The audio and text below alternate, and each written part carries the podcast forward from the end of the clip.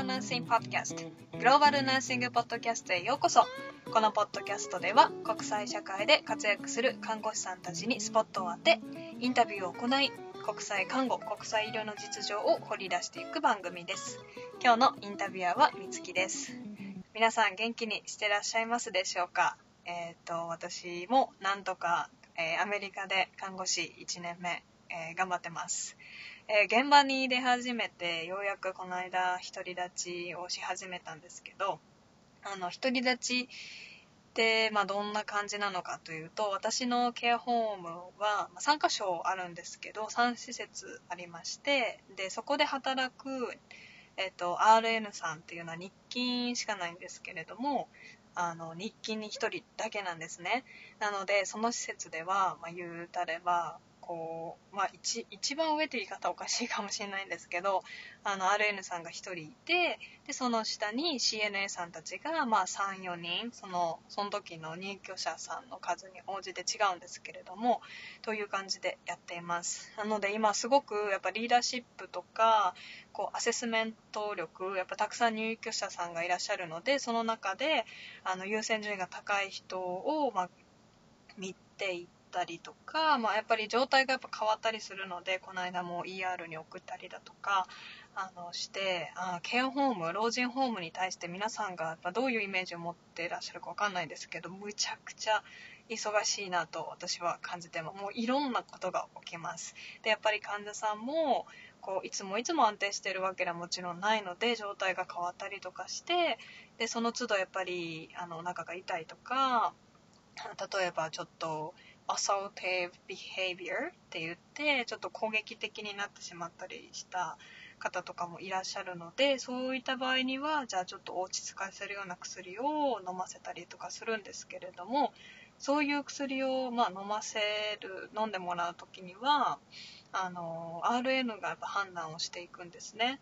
で例えば臨時薬ですでに処方を出してもらってるものに対してはえー CNA さんから情報収集をして自分もバイタルサインを測ったり、まあ、いろんなこう今までの記録とかを見ながらアセスメントして判断してじゃあこの薬を出す出さないっていうところをやっていかなきゃいけないのでアセスメント力っていうのもむちゃくちゃ要求されるなと感じております。やっぱり日本とアメリカまあ、ちょっとアメリ日本でケアホームで働いたことがないのでどんな感じで動いてるのか私はちょっとわからないんですけどやっぱりあの責任が重いってこういうことだなとひしひしと感じながら、まあ、仕事をなんとか日々本当に一日一日その日だけに集中して頑張ってるっていう感じです。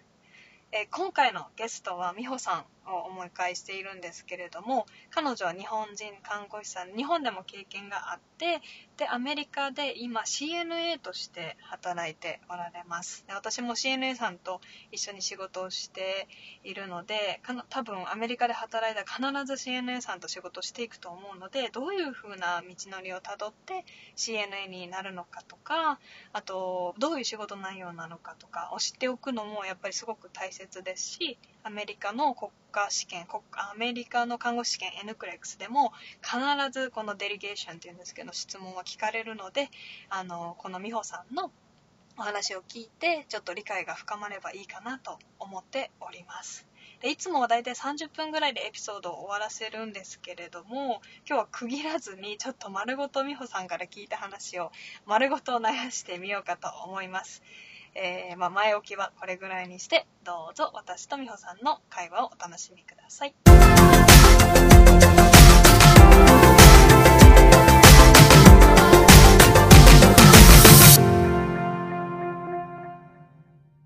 出ますそしたら今日は美穂さんに来ていただいてますさあ美穂さんちょっと日本の経験と今何をされてるかっていうのをざっくり教えていただけますか？はい。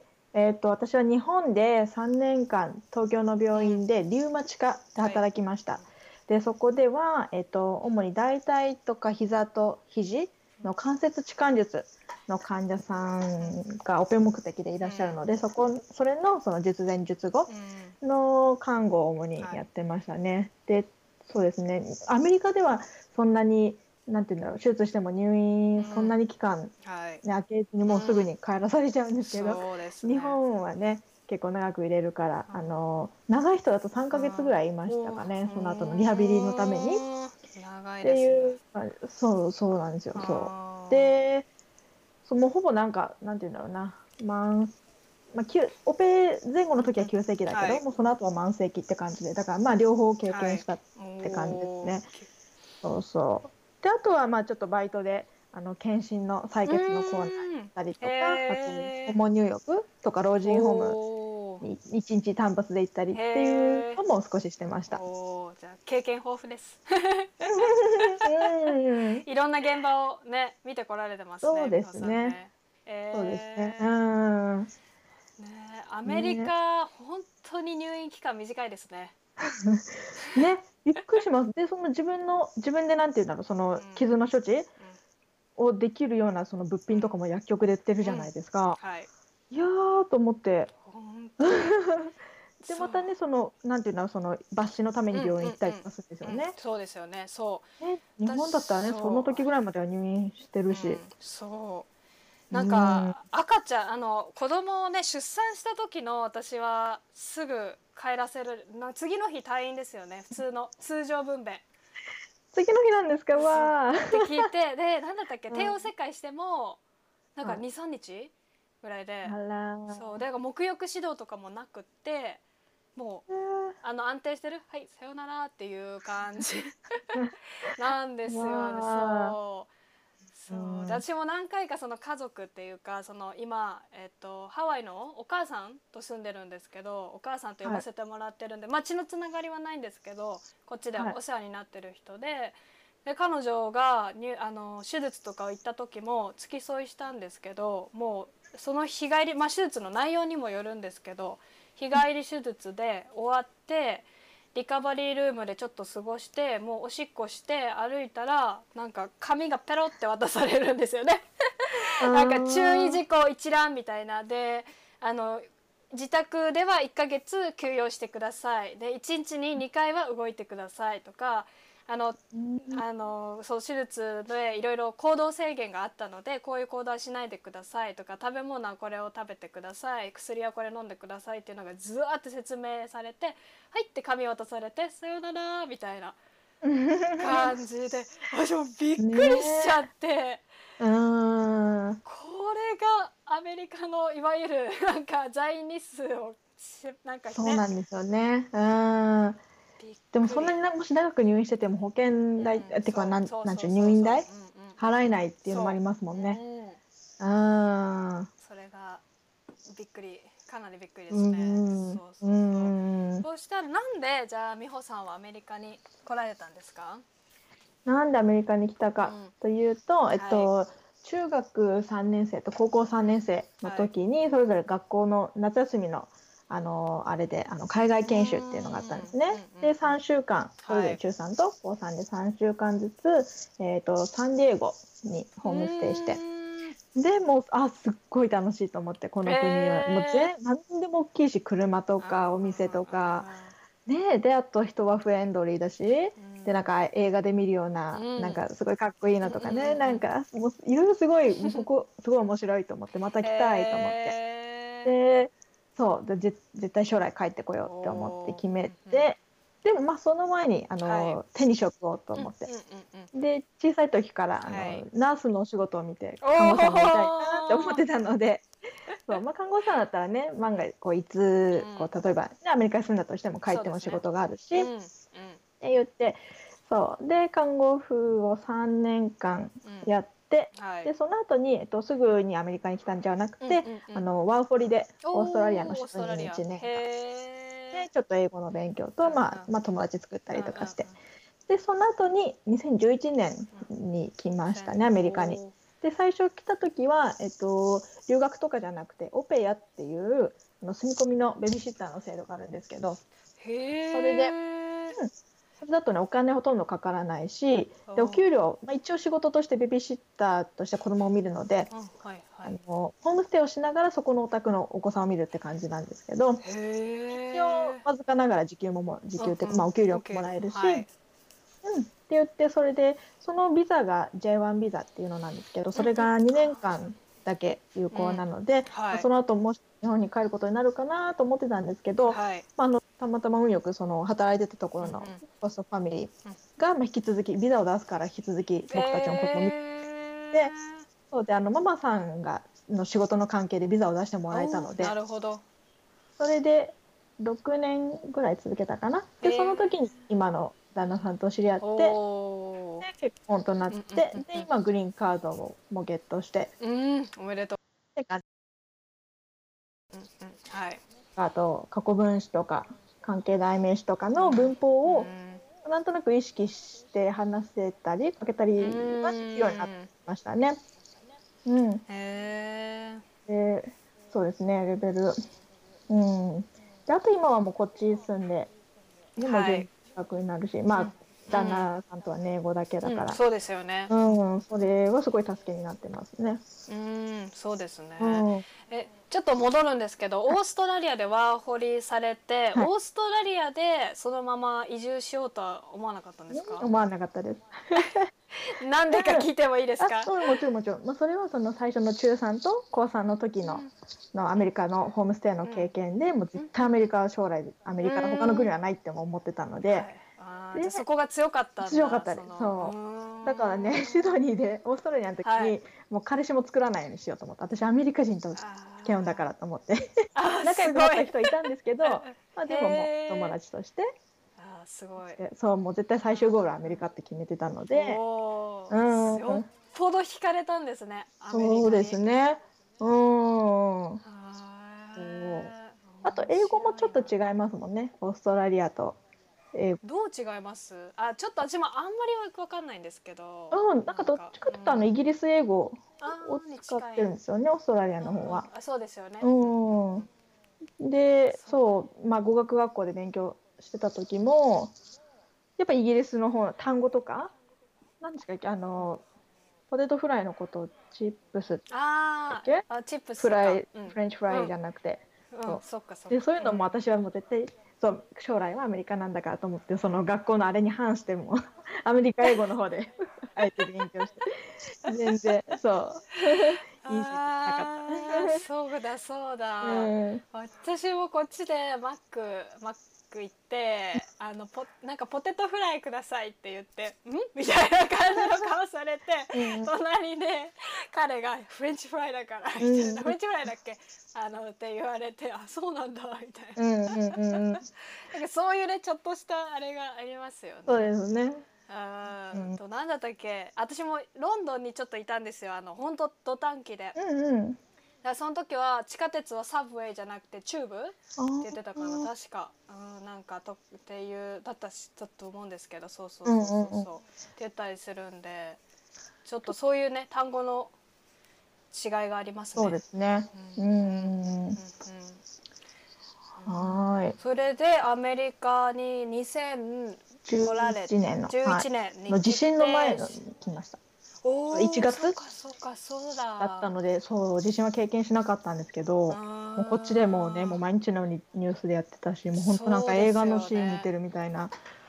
うん信じられなかったですけど。本当ですよね、うん。その年。そう私も卒業そう卒業論文は実はその被災者の方テーマにして書かせてもらって、うんそうだね。なんかだから本当にねあの年は日本人にとってはうん。こういろいろんなこう記憶に残るっていうかね。まあまだねまだまだ復興も必要って聞いてますしね。うん。本当にまあちょっとねとですね、それで来られておし何のお仕事とかされて、はい。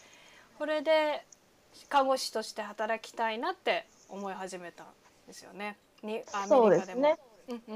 そうですね。そう。それまでその何してた時はビザの関係で副業ができなかったので、そのそっかそっかそっか。ベビーシッターの仕事のみしかできなかったから。うん。まあチョイス。興味はあったけど、うん。まあ、うん。まあ多分ね仕事として働けないしなって思ってたんですけど、うん。まあ、結婚してグリーンカード。なったらね、仕事がいろいろ選べるから、そうですね。うん。そしたらじゃあまた医療の、うん、医療業界に戻りたいなと思って、で勉強、うん始めてます。はい。で今あれですよね。CJFNS がはい通してるところでしたっけ？通ったでしたっけ？えーまだ通ってないです。と通してるところですよ審査待ち中です。審査待ち中とか新 CJFNS 一応リスナーさんに、あのちょっと説明をしたいんですけど、あのアメリカあ美穂さんに説明してもらおう CGFNS 何ですか？CJFNS はえっとアメん海外看護師審査機関みたいなところでえっと、えー海外の看護学校を卒業した人たちがアメリカで看護婦の試験を受けたいときにその、えっと、教育内容がアメリカの教育内容と同じぐらいのレベルであるかっていうのを審査してくれるところですね。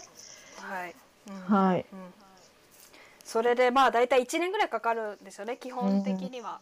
うん。うん。で審査を通るとえっ、とまあアメリカのアメリカ州免許なので州でまた州の看護協会にいろいろ書類を提出してようやく N クレックスっていう看護師免許試験を受けることができるっていうざっくりとしたうん。流れなんですけど、まあ、美穂さんそれ今審査通してるところで,、はい。で今はあの CNA さん Certified Nurse Aide さんはい。として働かれてるってことでなんで CNA として働こうと思われましたか？はい。はやっぱりその将来そう看護師としてアメリカで働く前にもうちょっと医療業界のことを知っててもいいかなと思っていきなりね英語で、うん、あの看護師として働くのはちょっと自信がなかったのででそうその医療業界のことを知りたかったりあと保険も日本と全然違うので、なそういうのに馴染みができるかなっていうのと、はい。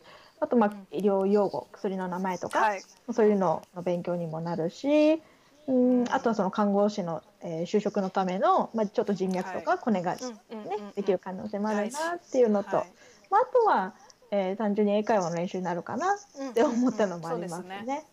うん。うん本当に CNA あのー結構ねロコのロコロコロコってハワイハワイ語なのかな？ハワイ語っていうかうんハワイっぽい。ロコってあのねロコの人たちは CNA さんをしながらほとんどの人がナーシングスクールに通ってうん。でその間にこうやってやっぱりコネクション作ってハワイは就職難なのであのそこから就職先ゲットしたりっていうのが結構基本的にみんなやってることですよね。うん。で CNA のにの学校にあどうやって、まあ、入学試験とか、はい。どういう書類準備が必要でした？あの入るまで？入るまで。入るまではい。はい、えっと CNA の学校はいろいろあるんですね。コミュニティカレッジとかのその公立の学校とか、はい。あと私立とあとレッドクロスが母体になってるところとかもあるんですけど、赤赤十字。そうですね。なんですね。で、まあ、学校によってはあの数学とか英語とかの入学試験があったり、あと高校の卒業証明書とか成績表を出しなさいって言われたりっていうところもあるんですけど、まあ、学校に入っちゃうと勉強することは一緒なのでだったらできればちょっと入国が簡単なところがいいなと思って、はいでそれで何件か あの見学に行ったり電話してみたりして、うん。で私が入ったのはもう何も試験も何もない名前を書けば入るっていうところを選んで行ったんですけど、はい。でそうですねえっと大体、えー授業料ははい。どこの学校も同じぐらいで大体うん。1000ドル、そうですまあね。、日本にして単純に換算するとまあ10万円前10後万円ぐらいはい。ですね、まあ、教材費とか実習服とかも全部込みで、全部。うんうん。うん。ですね。でそう、えっと、学校に通うのはあーと、はい。私はフルタイムで月から金毎日週5で通ったコースだったので、1ヶ月で終わりました。うん。最初の3週間が、えー座学学校で、はい。自習室で実習とかも含めて、はい。で最後の1週間が老人ホームでの臨時実習って感じでしたね。はい。そう。で、えっと、その期間はあの州によって決まりが違うんですけど、私が住んでるバージニアは、えっと、臨時実習40時間はい。を含うん。むトータル120時間の履修時間を満たしているっていうことで、うん。まあその州のちゃんと認可を受けてる学校かどうかっていうのを先にチェックするのも大事ですあー確かに。受けてない学校もあったりするので、生徒募集の欲しいから。そうそうそう。うわそれうん。最悪だ。そうですよ、ね。そう最後ね試験の段階になってそれは学校にうんそれは大事。あったらね。そうですね。そうですねであとはそう私はフルタイムで月から金で行ったので1ヶ月で終わったんですけど、うんうん。あのパートタイムで週1回土曜日だけ開講してて、でそれで3ヶ月かけてっていうパートタイムの学校もありますね。うん。はい。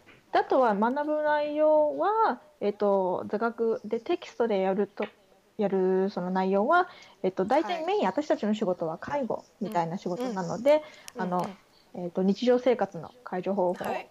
で、ADL ね。そうですね。うん。そう洗面とか髪の毛洗ったりお風はい。呂とか、あとは車椅子とと、えーベッドの間の異常とか、うん。っていう、はい。そういう介護方法をメインで学ぶの学ぶのと、あとは、えっと感染予防とかあと介護関係に関する法律とか人権問題とか、うん。あと安全管理あとはなんかうん。人種別な文化とか人種別の対応とかですね。はい。あとはあと BLS ベーシックライフサポート、うん。うん。はい。その資格もうん。絶対ですねねそれはね。ね。うん。あとは、えっと、実習では老人ホームに行ってで実際におむつ替えとか体拭きシャワーとか配膳とか食事介助っていうのをやらせてもらってって感じでしたね。ううん。ん、ね。はいその人種そねあんまりいろいろなんか差別とかに取られるのがなんかあの嫌だからちょっと言うことにすごい気をつけなきゃいけないですけどうん。なんかその人種によってそのいろいろなんですか？あの N クレックスでも問題があるんですよね、うん。人種によってのその対応方法の違いとか、はい。あのなんか慣習の違いっていうんですか、うん。習慣髪を洗うのがそう。あなんかこの国から来てる人はこういう頻度で洗うからなんかねこっちもそんなになんか解除しすぎないじゃないけどうん。介入しすぎないとか、なんかそういう問題とかもあったりとかして、ね。宗教別でねうん。何そう宗何教別があったり、ね。そう。そう、うんあだと何でしたっけ？アジア人は我慢してあんまり痛みを訴えないから表情とかに注意するとかね。そう、うん。う。ん。面白いですよね。それ日本では学ばないですからね。面白いです。うん。うん。だしそのもうちょっと深いところまでいくとやっぱりそのなんて言うんですか？病気になりやすいリスクも人種によって違うじゃないですか。はい。だからなんかこういうなんていうんだヒストリーを取る時もこの人種の人はこういうことに気をつけるとかなんかそういうねいろいろとかもあるからそれめっちゃ面白いですうんよね。、そうですね。うなんアメリカらしいなと思って。アメリカらしい、うんそうそうそうそうそうそうだからなんかありますか？自分の経験であなんだろうあのそういうああここういうことかみたいなわかんないですけどうまく伝わってるかなうんなんかこう自分が実際働いてる中ではい。うーん、あったかな。あー、でも、どうなんだろう。えっと、私が今働いてる老人ホームは、はい。これね、イランの人が多いんですよ。イラン人が多くて、うん。でね、あの人、あの人たち、まあ、イランの方たちって、はい。家族の絆が強くって、もう、まあ、しかもその年上をこううやすごく敬うっていうのもあるのかな、うん。もうすっごい毎日のように誰かしらお見舞いに来てくれてそれもへー1人2人じゃないもうなんていうのグループで5人6人うわーって来てすごいワイワイやって。うん。へなんかそういうなんていうのかなイランとか中東の人たちはその家族のあれを大事にするっていうのがあるんだなと感じましたね。あー面白いですねそうれは。んうん。だから私たちだったらやっぱり病院は休む場所とかね、うん。なんかそういうイメージがあるからやっぱ何か問題があってやっぱそこにいるわけだからあんまりお見舞いに行ったとしてもなんか短時間でうん。なんかひね一人ずつ行ったりとかそういうことをちょっと考えますけどね、うんうん。あそれはちょっと面白い、うんうんえーでもなんか賑やかなのもいいかな。なんかそうですね。元気になれそう、うん。うんうん ねえそうですね。うございろんな言葉が聞けて面白いですよ。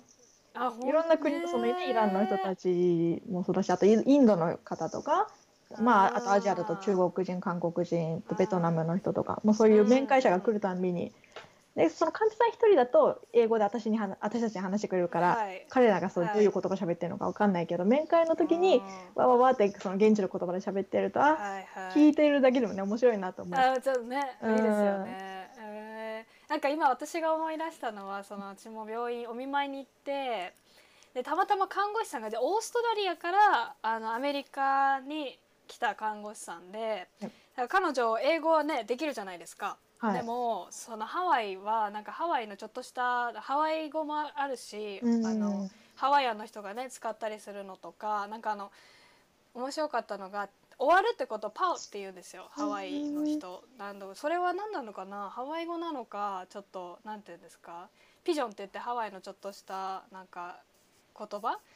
かわかんないんですけどだから、あのね点滴とかが終わったらなんか IB is done とか is finished じゃなくて IB パオみたいな感じの方がなんかそのハワイの人にパッて通じたらしくって。それでなんかそのオーストラリアの看護師さんもなんかなんていうのあの言語の壁を感じるとかう言って。てすごいでも私としては勇気づけられました。あオーストラリアの人がそう言ってるんだったらうん。なんかなんか私もなんか分かんなくて大丈夫だなって。分かんなくても、まあなんとかなるかなみたいな。うんうんうんうん。感じ、そうそうそうそう、ねねうん。面白いですね、だから CNA になるまで、はい。で一番大変だったこととか何ですか？どうやってこう対対処したとか。そうですね。そう CNA になるまでに大変だったことは、えっと一番最後学校も卒業して、で州のはい。試験を受けて、でそれで免許をもらえるっていう感じになるんですけど、でその州のテストが筆記と実技もあるんですね。そうその実技の試験がもう大変でしたね。うん。そうえっとね25項目の技術はい。が、それはもうここから出ますよっていうのはもう、はい。あの言われてて、ですね。でもはい。25個あるので、それを全部どうやって覚えようと思ってでそれぞれね手順とぶ必要物品とあと声かけとかも見られてるし、っうん。ていうんでそう。それをね、えっと、学校に行ってる間はあの実習室はい使わせてもらって、うんはい。毎日もうクラスメートのことやったりしてて。うん。で学校が終わってからはもう家でですね、はい。そう。あのその必要物品に関しては、まあ、家で用意できるものでうん。もうなんかなんだろうなキッチンからボールを持ってきうんうんうん。てベースン代わりにしたりとか、はい。それを全部テーブルに並べてでその20 25項目全部のやり方をもう書き出して頭に入れ込んで。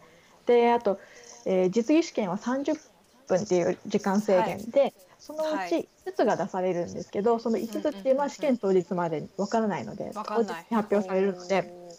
はい。だからもうどれが来てもいいようにその例えばうん。ここピックアップしてで時間30分測ってで、えーそうですね一人で声かけの練習とかもしながらうん。ベッドのベあのベッドルームのベッドでやって、で、まあ、人間の体が必要な時は 旦那に旦那さん？そう。旦那役になってもらってとかして、うん、もう毎日やってましたね試験前は。旦那さんはなんか言うんですか？患者になった気持ちになって。なんか言ってくれたりするんですか？なんだろうわかんないけど。言ってたかな？でももうあのうん。私手術してからもうもう黙ってって。言ってたかもしれない。ここがこうだよとかああとかって言ってたかもしれないけどもう、うん、無視。こっちでもうそう一生懸命だからもう。面白い。そそんなかまってられねえ。そうです。そう。面白い、うん。えーどん項目何が当たったんですか？テストでは。覚えてますか、えーっとですね一つは絶対必ず手洗いなんですね。もうそれ絶対もうもうあの必須の項目だから手洗い方法。うんが絶対一つ。であとの二つは、ああとの四つは二つ二つで二つはその短くて済むうん。っていう解除。で簡あ単なやつ。もう二つが長,、長めの解除っていうのではい。その短めのだったら、えー、と食事解除とか、あーはい。うん何があったかな。うーんと体拭き。えっとパーシャル一部のうん。あ腕あ一部の。はい全部やってると時間かかっちゃうのであそっ確かかそっか。片腕だけでいいっていう感じだったと思うんですけど。はい。とかですね。あとその長めの解除だと、えっと、車椅子からベッドへの移動とかあ以上あと歩行解除あの、えっとね、ゲートベルトっていう、はいはいありますね。ねうん。それをか患者さんの体に巻いてでどこを支えて自分はどこを歩くかとか。はい。あとそうですね、えーあとバイタル測定もありました。脈うん。拍と血圧と、うん。とはい。体温とあと、えー尿測定、えっと尿に見立てた。うん。ジュースだったかな？なんかそれを、はいはい。尿あの えっ、と計量カップ。その尿測定カップ。でそれのメモリを読むっていう、あメモリを読む。へえ、う。ん。とかねそういろいろありましたね。うんどうですか？日本でそれって確か基礎看護1とか2とかで私やって確か日本でやった私の学校は私たそれみたいに確か項目の中から1個だけテストで出てか、ね、先生の前でやってはいだったんですよね。うん、日本のやり方とこのアメリカのそのエリアル解除って基本は一緒ですか？基本は一緒ですね。必要物品も一緒ですね。一。緒。うん。うん、そうただ声かけが英語であやんなきゃいけない。です確かに。そうそれもねパッと出てこないのでいや確かそれにもそうもう書き出してここでは何て言おうかと思って書きながらでもそれが日本語だったら私たちはその考えなくてもパッと出るじゃないですか。そう出てます何々しますねとか来ててくださいとか出るけどそれが英語じゃちょっと難しいと思ったのでそうそこも事前に考えてカンペを作ってってやってましたね。うあーん。なんか私その病院でボランティアしてた時になんか初めてあこれなんて言うんだろうっていうのがまあいっぱいあったんですよね。それでその時に私は何だったかなあの日本辞書みたいなやつこれぐらいの本があってなんかこういう言い方しますよみたいな本を一冊買ってたんでそれ使ってちょっと勉強したんですけど美穂さんはなんかそういうの使ったりしました？なんか誰かに聞いてたとか。あーなんかそうですね。うーん旦那に聞いて、まあ、こういう時はこれでいいと思うって聞聞いてみたりあとははい。授業の時で先生がある程度あこの時うん。あのせわざわざ教えてはくれないんですよ。ただ先生が言ってるのを私がいはい一生懸命それをメモしうんて取っといて。この時はこう言うんだと思って。確かにでやったりとかですかね。うん。でも実際の実技試験でもその声かけもあのチェックされてるので、やっぱ黙って黙々とやるにんじゃね。う、んで あれなので。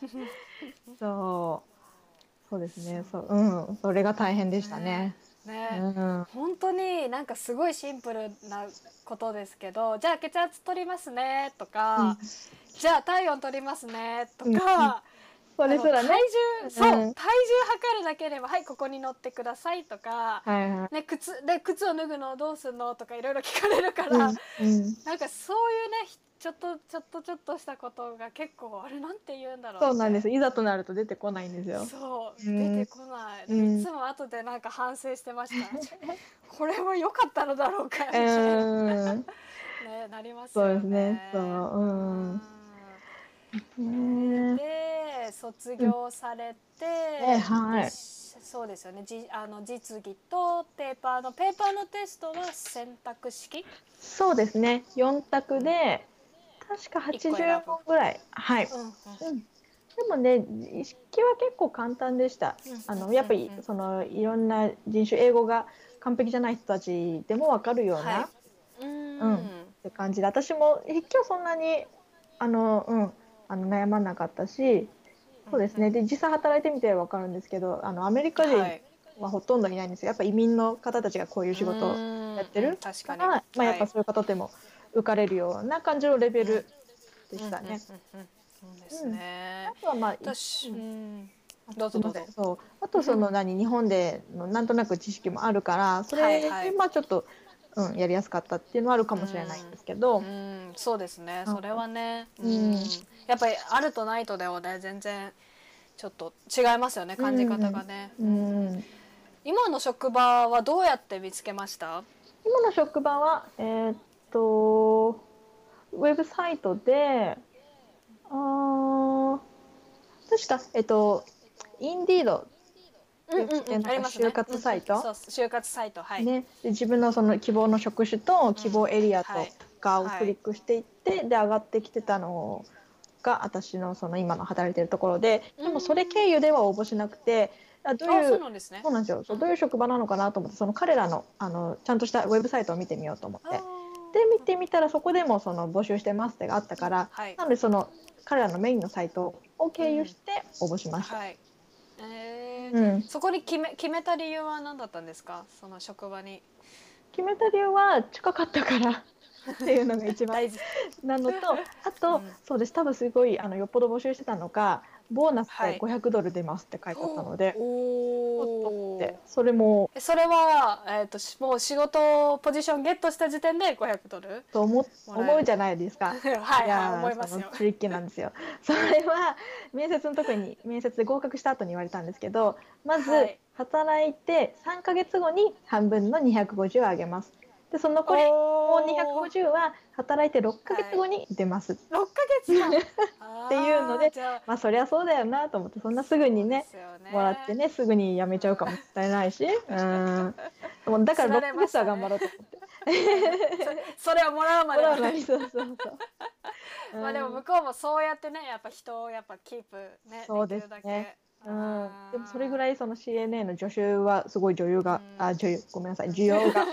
需要が。需要が高いです。需要が高いですね、うん、えー結構そこの職場ではみんな長く働いてますか？割とステップアップしてどんどん。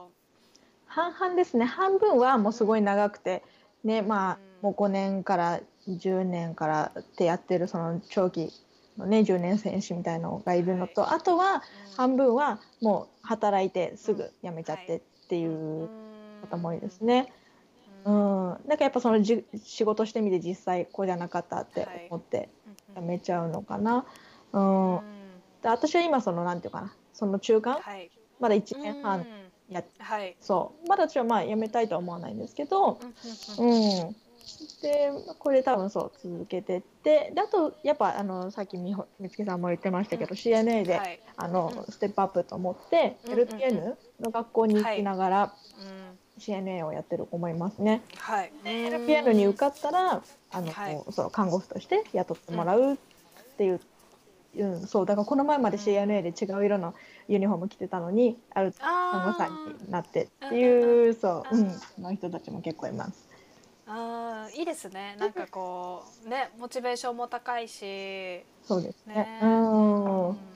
LPN の日本人の方いるのかな？まだお会いしたことない。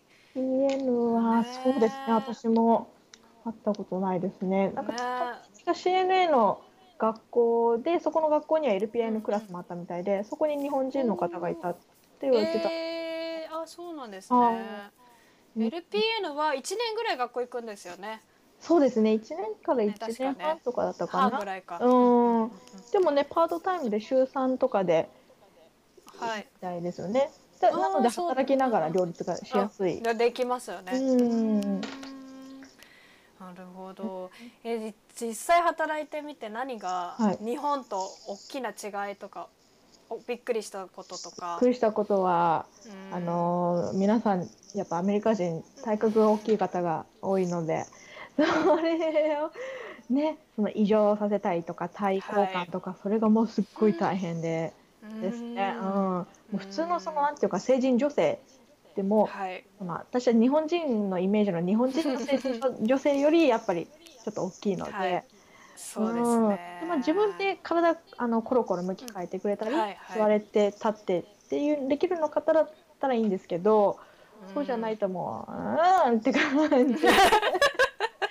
うん。うん何人がかりやねんっていう感じですよね。あとなんて言うんでしたっけ？あのリフトする機はい械。、そうホイヤーマシンっていうんですけど、ホイヤーリフト、そうそうホイヤーリフトって言って、その体の下になんていうのかな、あの吊り上げ用のフックとかがある、はい。その専用のはい。ね、あれを体患者さんの体の下に敷いて、で4点ポンポンポンポンってマシンにくっつけて、でウはいィーンって持ち上げて車椅子とかに移すんですけど、うん。もうそれがないと、うん、なかなか ねあれですね。やっぱ学校でも本当に。ボディメカニクスは少し学びますけどでも日本ほどは重点的には学ばないですね。日本はやっぱマシンとかないし体格そんなにねそっかそっか。アメリカ人ほどないはい。けどやっぱその私たちの自分の体で重心をね、うん。下にしてとかってて、まああのやりますね。大変な時だったら2人で介助とかありますよね、うんうんうんそう。でもこっちはもうほとんどボディメカニクスとかもそうなんない。し、うん、もうもし大変だったらもうマシンでみたいな。ああ、ね。そっか。マシンそうですよね。使ったことないですもんね、日本の現場で。ですよね。うん。ああ、うん。そうそうですよね。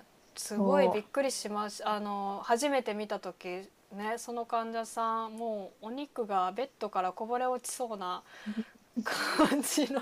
いますよね たまにね、はい、いらっしゃいますね。うん。うわどうするんだろうと思ったら看護師さんたちがこう運んできてねそのあのホイヤーリフトでしたっけ、はいはい。で私は遠くからこうやって見守ってたんですけど、うんうん。そうですね体格の大きさ。労働環境はどうですか？あの働いてて。はいあの時間労働勤務の時間だったりとかこう日本の経験とこう照らし合わせてみて。はいはい。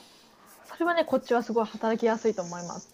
もう時間、まあ仕事は仕事プライベートはプライベートってすごいきっかりもうあれなので、はい。あの早めに来て私がね日本の看護師だった時はい。は早めに来て情報収集をしてとかっていうのもしますけど、もうそうもうそれももう定時でちゃんと来て情報収集するならもうその後でもいいし、まあ、お申し送り受けながらでもいいし、はい。いう感じで。であと残業もほぼないですね、もう定時になったら「はいさよなら」う。ん、うん。もう定時の数分ぐらい前からもうもう準備して。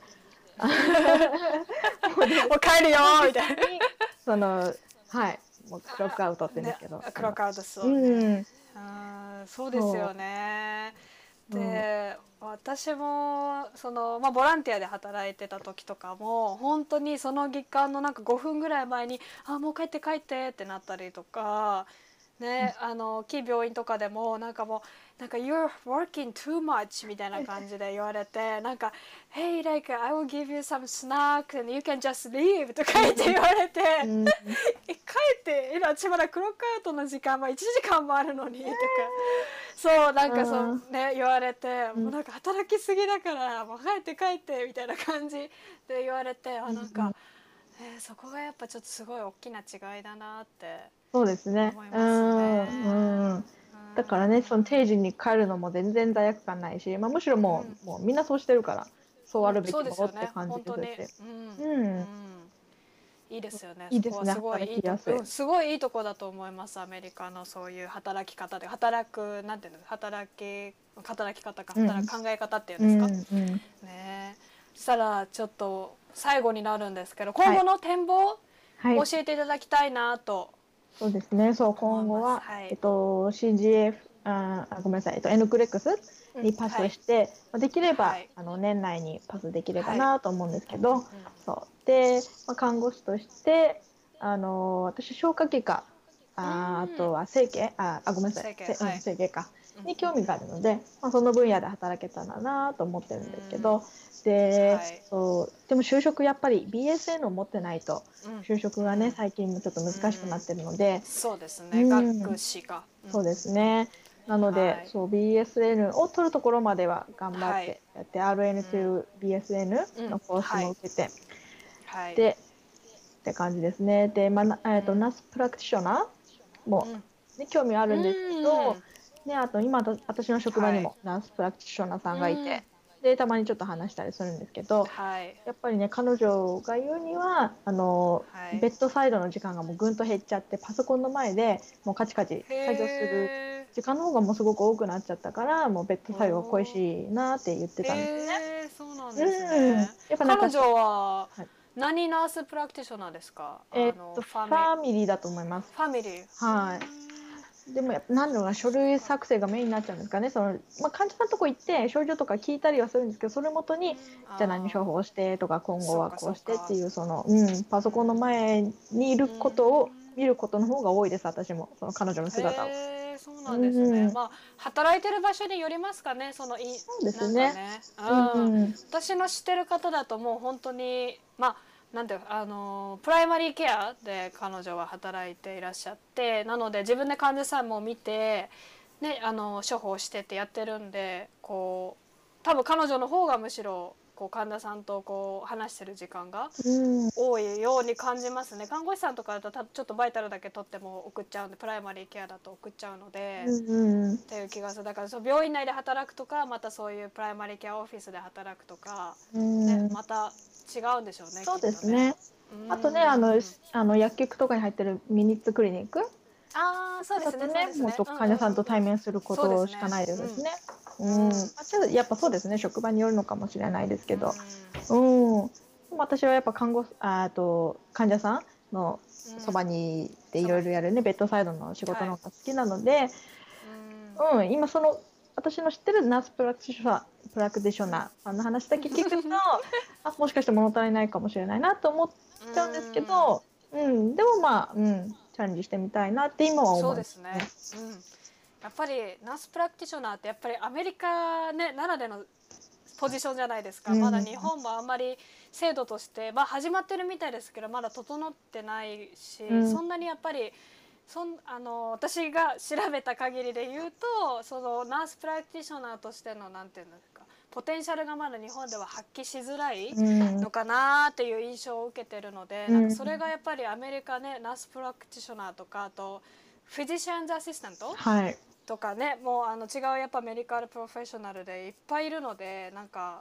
ちょっとおもしそれもねまた面白いしこうちょっと私も分かります。すごいチャレンジしてみたいなと思ってうるので。んうん。ね、いいですね。まあでもあれですね。私もそうだけど美穂さんもきっとこれから現場に出て行って自分の多分これからどうしたいかとかを見ながらうんまたキャリアアップというか、そうですね。うねんあとね、まあ、これから子供もって考えてるので、うん。それでね子育てとか始まったらまた、ね。はい。時間作るのがまたね難ししくなるかもしれないし、まあ、でも子育てしながらね、うん。学校行かれてる方とかもいますから。う、ん。うん。うん。まあ、そういうのの兼ね合いも見ながらって感じですね。本当ですうね、ん。私もアドバイス受けたのは例えば NP ナースプラクティショナーも取っといてちょっと responsibility が大きいなと思ったら RN として勤務して、うんでまた現場に復帰したいってなったら NP とかでもいいんじゃないっていうふうにこういうアドバイスを受けたりしてあなんかそういうちょっとしたなんですかねあの臨機応変に対応もね、うんできるんだなとちょっと考えたりしてますね。資格持ってれありがとうごばね。ざいます。うん、ねうんねどうぞどうぞ。うん、あいいえ資格を持ってれば、あ、そうですよね。うんいろいろ選べるから。うんね資格は強いですね。やっぱり。うんじゃあ最後これが最後最最初さっきも最後とか言ってじゃあ最後にあのやっぱりこれ聞いてくださってる方海外で働くことに興味がある方ももちろんですし看護学生さんたちもいらっしゃると思うので、はいこう一歩踏み出したいなって思ってる人が多分多いと思うんですけどそんな方にちょっとまあエンカレッジメントってことではい一言お願いします。はい。私は2つ好きな言葉がありまして、1つ目ははい。Never too late っていうのと、うんうんうん。もう1つはやらないで後悔するよりやってから後悔する方がいいっていうのがあるんですけど、例えば、えーなんだろうなんか80歳でね大学に入学してっていう人のニュースとかたくさん出てるするじゃないですか。出てます出ね。そういうのすごいなと思うんですよ。いつになってもそのモチベーションとか向上心があっていろんなことにトライしたいっていうのが、うんすごいなと思ってだから自分もそういうふうにその年齢とかね、あと子育てとかを理由にして、ああまあでももう年だしとかあ、ね、でも今ちっちゃい子いるしとかってはい。いうじゃなくてなんか何かこうやりたいことがあるんだったらもう今うんすぐにうん。始めてでもすごいなって、うん。まあ、ベビーステップであうん。ー一日、ね、一単語覚えるだけでもいいし、はい。何でもいいからなんか今日から始めてみる。うん。うん。でそれやってみてでそれでもどうしてもダメかなって言うんだったらでもねやらないで後悔しうん。てねあの時やってくればよかったっていうよりは、やってからの、ね、後悔の方が全然いいと思いますし、うん、なのでそうですね。そう、まあ、何事もこういろいろトライしてみて、うん、っていうのが、うん、ですねそう。うん。そう今日から始めてみましょう。っていう感じです。大ね、うん。もう私も大賛成です。本当に、ん。やっぱり何かやろうと思うといろんなこう思考が先に出ちゃうというか失敗するかもとかあと私の中でやっぱ一番大きいのは周りの人の声が気になったりとかやっぱりしねしちゃうんですよね。まあでもそれは私は日本にいる時よりこっちにいる時の方がもっとちょっとそういうのがなくなったかなとは思うんですよね。こっちの人はやっぱりすごいステップアップすることに対してすごい応援してくれるうん。人がなんか多いなって私は感じるんですよね。すごい背中を押してくれる人が多いので本当になんかこうどんどんこうあのトライすることっていうのはもういついつになっても、うん。なんかわ忘れずにやっていきたいですね。うんうん。ありがとうございます。さあ美穂さんもねこれからどんどん飛躍されていくと思うので ありがとうございます。応援してます。うん、はい。ありがとうございますもし美穂さんにちょっと話聞いてみたいとかいう方がいらっしゃったら、なんかインスタグラムとかでコンタクトしても、あもちろんですか？もちろんはいい美穂いですよ。さんインスタグラムのあれ何でしたっけ？えー、っとうーんどこやったかな？どれだったかな。日本人ボブですね。お、日本人ボブ。はいあ、あったあったあった。M I はい H O N はい G E でボブ、スポンジボブみたいなそうそうそうスポンジボブ好きだからくっつけたんです可愛いですよね。スポンジボブ。ありがとうございます。じゃあもし私のあのーインスタからも飛べるようになってるので、はいそこから探してもらってもいいと思います。はーいじゃあ美穂さん今日はどうもありがとうござはいいました。ありがとうございまし。た